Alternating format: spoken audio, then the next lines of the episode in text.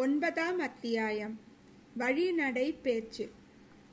பாலாற்றுக்கு வடக்கேயுள்ள வறண்ட பிரதேசங்களிலேயே வந்தியத்தேவன் அதுகாரும் தன் வாழ்நாளை கழித்தவன் ஆகையால் ஆற்று வெள்ளத்தில் நீந்துவதற்கு அவனுக்கு தெரியாமல் இருந்தது.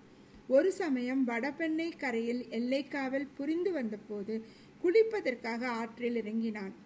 ஒரு பெரிய நீர் சுழலில் அகப்பட்டு கொண்டான். அந்த பொல்லாத விஷமச் சுயல் அவனை சுற்றி சுற்றி வர செய்து வதைத்தது. அதே சமயத்தில் கீழேயும் இழுத்து கொண்டிருந்தது. சீக்கிரத்தில் வந்தியத்தேவனுடைய பலத்தையெல்லாம் அந்த சு- சுழல் உறிஞ்சி விட்டது. இனி பிழைக்க முடியாது. சுழலில் மூழ்கி சாக வேண்டியதுதான் என்று வந்தியத்தேவன் நிராசை அடைந்த சமயத்தில் தெய்வாதீனமாக நதி சுழலிலிருந்து வெளிப்பட்டான். வெள்ளம் அவனை அடித்து கொண்டு போய் கரையில் ஒதுக்கி காப்பாற்றியது. அன்றிரவு வந்தியத்தேவன் மீண்டும் சென்று படுத்தபோது அவனுக்கு நதியின் சுழலில் அகப்பட்டு திண்டாடியது போன்ற அதே உணர்ச்சி ஏற்பட்டது. ஒரு பெரிய ராஜாங்க சதி சுழலில் தன்னுடைய விருப்பமில்லாமலே விழுந்து அகப்பட்டு கொண்டதாக தோன்றியது. அந்த நதி சுழலிலிருந்து தப்பியது போல் இந்த நதி சுழலிலிருந்து தப்ப முடியுமா? அன்று அவன் கடம்பூர் மாளிகையில் நடந்த நள்ளிரவு கூட்டத்திலிருந்து அறிந்து கொண்ட விஷயங்கள் அவனை திக்குமுக்காட செய்துவிட்டன. சோழ மகா சாம்ராஜ்யத்துக்கு வெளிப்பகைவர்களால் ஏற்பட்டிருந்த தொல்லைகள் நீங்கி சில வருஷங்கள் தான் ஆகியிருந்தன. இளவரசர் ஆதித்த கரிகாலர் மகாவீரர் போர்க்கலையில் நிபுணர் ராஜதந்திரத்தில் சாணக்கியர் தம்முடைய அறிவாற்றல்களையும் சோழ நாட்டு படைகளின் போர் திறனையும் பூரணமாக பயன்படுத்தி இரட்டை மண்டலத்து கிருஷ்ண மன்னனின் ஆதிக்கத்தை தொண்டை மண்டலத்திலிருந்து அடியோடு தொலைத்தார் வெளிப்பகை ஒருவாறு ஒழிந்தது. இந்த நிலைமையில் உட்கலகமும் சதியும் தலை தூக்க ஆரம்பித்திருக்கின்றன. வெளிப்பகையை காட்டிலும் அபாயகரமான இந்த உட்பகையின் விளைவு என்ன ஆகும்? சோழ நாட்டின் புகழ்பெற்ற வீரங்களும் அமைச்சர்களும் தலைவர்களும் அதிகாரிகளும் அல்லவா இந்த பயங்கரமான முயற்சியில் ஈடுபட்டிருக்கிறார்கள்? பழுவேட்டரையரும் அவருடைய சகோதரரும் எப்பேற்பட்டவர்கள்? அவர்களுடைய சக்தி என்ன? செல்வாக்கு என்ன? இங்கே இன்று கூடியிருந்த மற்றவர்கள்தான் எவ்வளவு பெயரும் புகழும் செல்வாக்கும் பராக்கிரமமும் வாய்ந்தவர்கள். இத்தகைய கூட்டம் இதுதான் முதற் கூட்டமாயிருக்குமா? பழுவேட்டரையர் மூடு பல்லக்கில் மதுராந்தகரை வைத்து இவ்விதம் இன்னும் எத்தனை இடங்களுக்கு கொண்டு போயிருக்கிறாரோ? அடடா! முதிய வயதில் ஒரு இளம்பெண்ணை மணந்து கொண்டது இவருக்கு இந்த சதிகார முயற்சிக்கு எவ்வளவு சாதகமாக போய்விட்டது. சோழ சிம்மாசனத்துக்கு உரியவர் இளவரசர் ஆதித்த கரிகாலர் தான் என்பது பற்றி இன்று வரை வந்தியத்தேவனுடைய மனதில் எவ்வித சந்தேகமும் உதிக்கவில்லை. போட்டி என்று ஒன்று ஏற்படக்கூடும் என்று அவன் கனவிலும் கருதவில்லை. கண்டராதித்தனுடைய புதல்வர் மதுராந்தகரை பற்றி அவன் கேள்விப்பட்டதுண்டு. தந்தையைப் போலவே புதல்வரும் சிவபக்தி செல்வர் என்று அறிந்ததுண்டு. ஆனால் அவர் ராஜ்யத்துக்கு உரிமையுள்ளவர் என்றோ அதற்காக போட்டியிடக் கூடியவர் என்றோ கேள்விப்பட்டதில்லை. ஆனால் நியாய அநியாயங்கள் எப்படி? பட்டத்துக்குரியவர் உண்மையிலே யார்? ஆதித்த கரிகாலரா மதுராந்தகரா? யோசிக்க யோசிக்க இரு தரப்பிலும் நியாயம் இருப்பதாகவே தோன்றியது. போட்டி என்று உண்மையில் ஏற்பட்டால் இவர்களில் யார் வெற்றி பெறுவார்கள்? தன்னுடைய கடமை என்ன? ஆகா என்னென்னவோ மணக்கோட்டை கட்டிக்கொண்டு காஞ்சியிலிருந்து இந்த யாத்திரை கிளம்பினோமே. பட்டத்து இளவரசர் ஆதித்த கரிகாலருக்கு உகந்தபடி நடந்து கொண்டு சோழ பேரரசில் பெரிய பதவிகளை அடையலாம் என்று ஆசைப்பட்டோமே. கால காலத்தில் வானர் குலத்தின் பூர்வீக ராஜ்யத்தை கூட திரும்ப பெறலாம் என்று நினைத்தோமே. இதற்கெல்லாம் சாதனமாக எந்த புளியங்கொம்பை பிடித்தோமோ அதுவே முறிந்துவிடும் போலிருக்கிறதே. இத்தகைய சிந்தனைகளினால் வந்தியத்தேவன் இரண்டாம் முறை வந்து படுத்த பிறகு வெகுநேரம் தூக்கம் பிடிக்காமல் திண்டாடினான். கடைசியாக இரவு நாலாம் ஜாமத்தில் கிழக்கு வெளிக்கும் நேரத்தில் அவனுக்கு ஒருவாறு தூக்கம் வந்தது. மறுநாள் காலையில் உதயசூரியனுடைய செங்கிரணங்கள் சுனீர் என்று அவன் மேற்பட்ட பட்டபோது கூட வந்தியத்தேவன் எழுந்திருக்கவில்லை. கந்தன்மாறன் வந்து தட்டி எழுப்பிய போதுதான் தூக்கி வாரி போட்டுக்கொண்டு எழுந்தான்.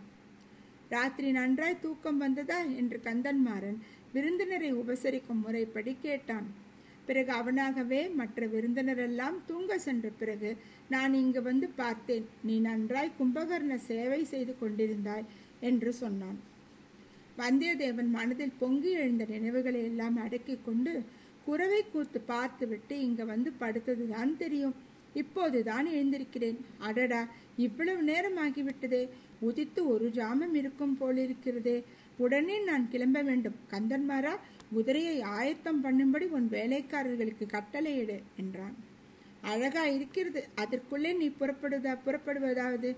என்ன அவசரம்? பத்து நாளாவது இங்கே தங்கிவிட்டுத்தான் போக வேண்டும் என்றான் கந்தன்மாரன். இல்லை அப்பனே தஞ்சாவூரில் என் மாமனுக்கு உடம்பு செவ்வையாக இல்லை. பிழைப்பதே துர் துர்லபம் என்ற செய்தி வந்தது. ஆகையால் சீக்கிரத்தில் அவரை போய் பார்க்க வேண்டும். உடனே புறப்பட வேண்டும் என்று ஒரே போடாக போட்டான் வல்லவரையன். அப்படியானால் திரும்பி வரும்போதாவது இங்கே சில நாள் கட்டாயம் தாமதிக்க வேண்டும்.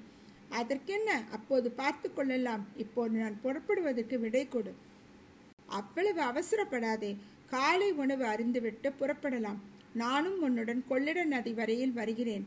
அது எப்படி முடியும்? யார் யாரோ பெரிய பெரிய விருந்தாளிகள் உன் வீட்டுக்கு வந்திருக்கிறார்களே அவர்களை விட்டு விட்டு உன்னை விட பெரிய விருந்தாளி எனக்கு யாரும் இல்லை என்று கூறிய கந்தன் மாறுவேல் சட்டென்று நிறுத்தி கொண்டான்.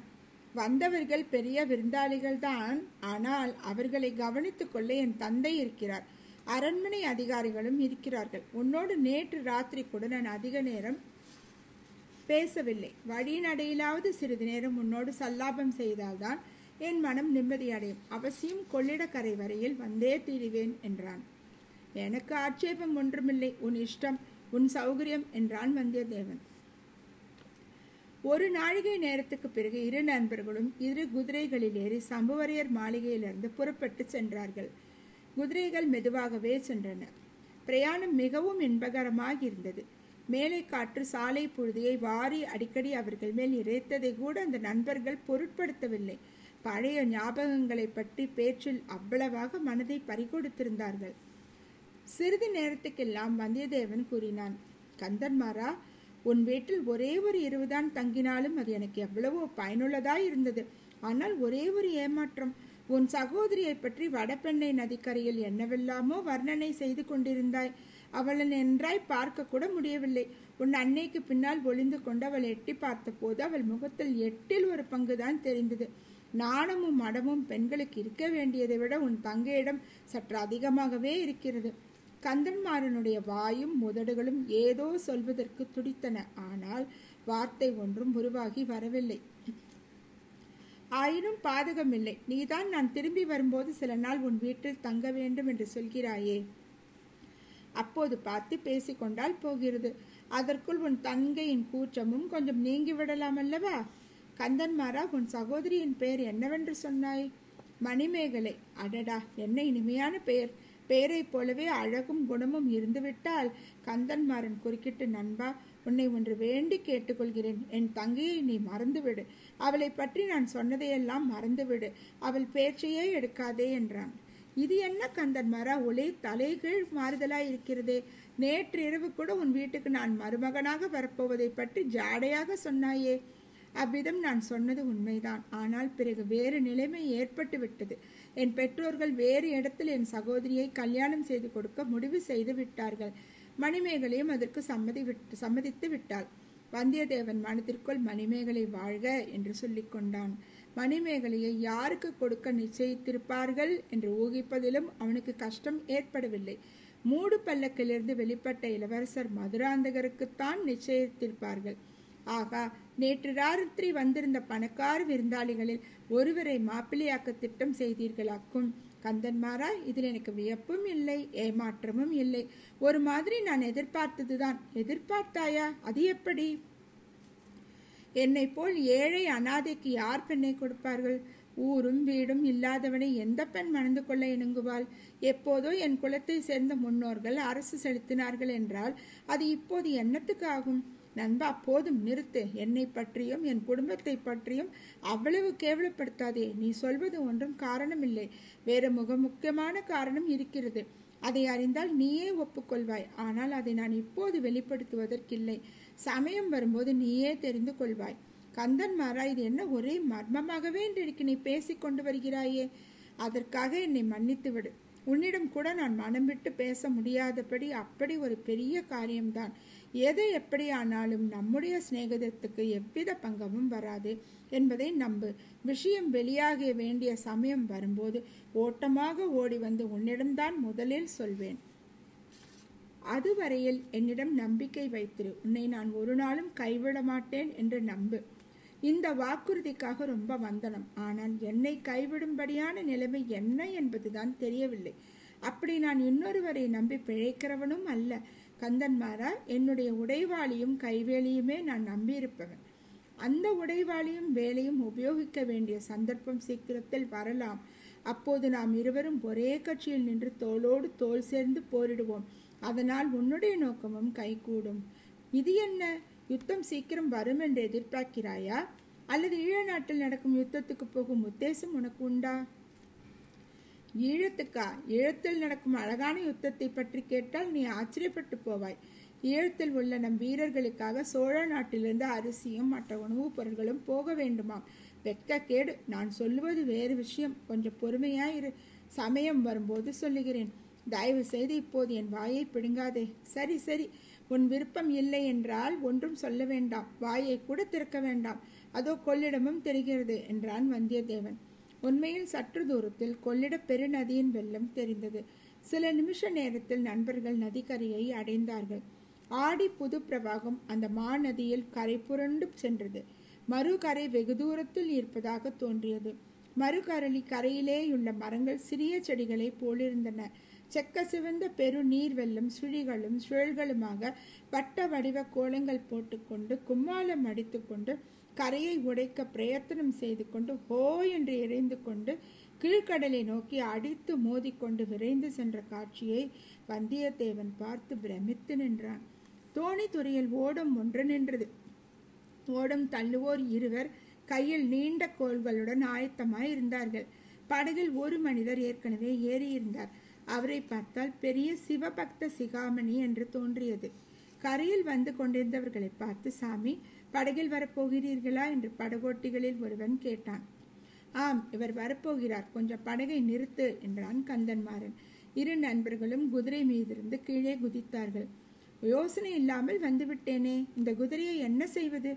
படகில் ஏற்ற முடியுமா? என்று வந்தியத்தேவன் கேட்டான். தேவையில்லை. நம்மை தொடர்ந்து இது ஒரு இரண்டு ஆட்கள் வந்திருக்கிறார்கள். ஒருவன் உன் குதிரையை இங்கிருந்து கடம்பூருக்கு இட்டு வருவான். இன்னொருவன் உன்னுடன் படகில் ஏறி வந்து அக்கறையில் உனக்கு வேறு குதிரை சம்பாதித்து கொடுப்பான் என்றான் கந்தன்மாறன். ஆகா எவ்வளவு முன் யோசனை! நீ அல்லவா உண்மையான நண்பன்? என்றான் வந்தியத்தேவன். பாலாற்றியும் பெண்ணையாற்றியும் போலத்தான் கொள்ளிடத்தை பற்றி நீ நினைத்திருப்பாய். இதில் குதிரையை கொண்டு போக முடியாது என்று நீ எண்ணி இருக்க மாட்டாய். ஆமாம் அவ்விதம் உங்கள் சோழ நாட்டு நதியை பற்றி அலட்சியமாய் நினைத்ததற்காக மன்னித்து விடு அப்பப்பா இது என்ன ஆறு? இது என்ன வெள்ளம்?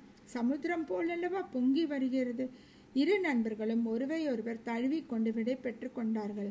வந்தியத்தேவன் நதிக்கரையோரமாக சென்று கடகில் படகில் ஏறினான். கந்தன்மாருடன் வந்த ஆட்களில் ஒருவனும் ஏறிக்கொண்டான். பர படகு புறப்படுவதற்கு சித்தமாய் இருந்தது ஓடக்காரர்கள் கோல் போட ஆரம்பித்தார்கள்.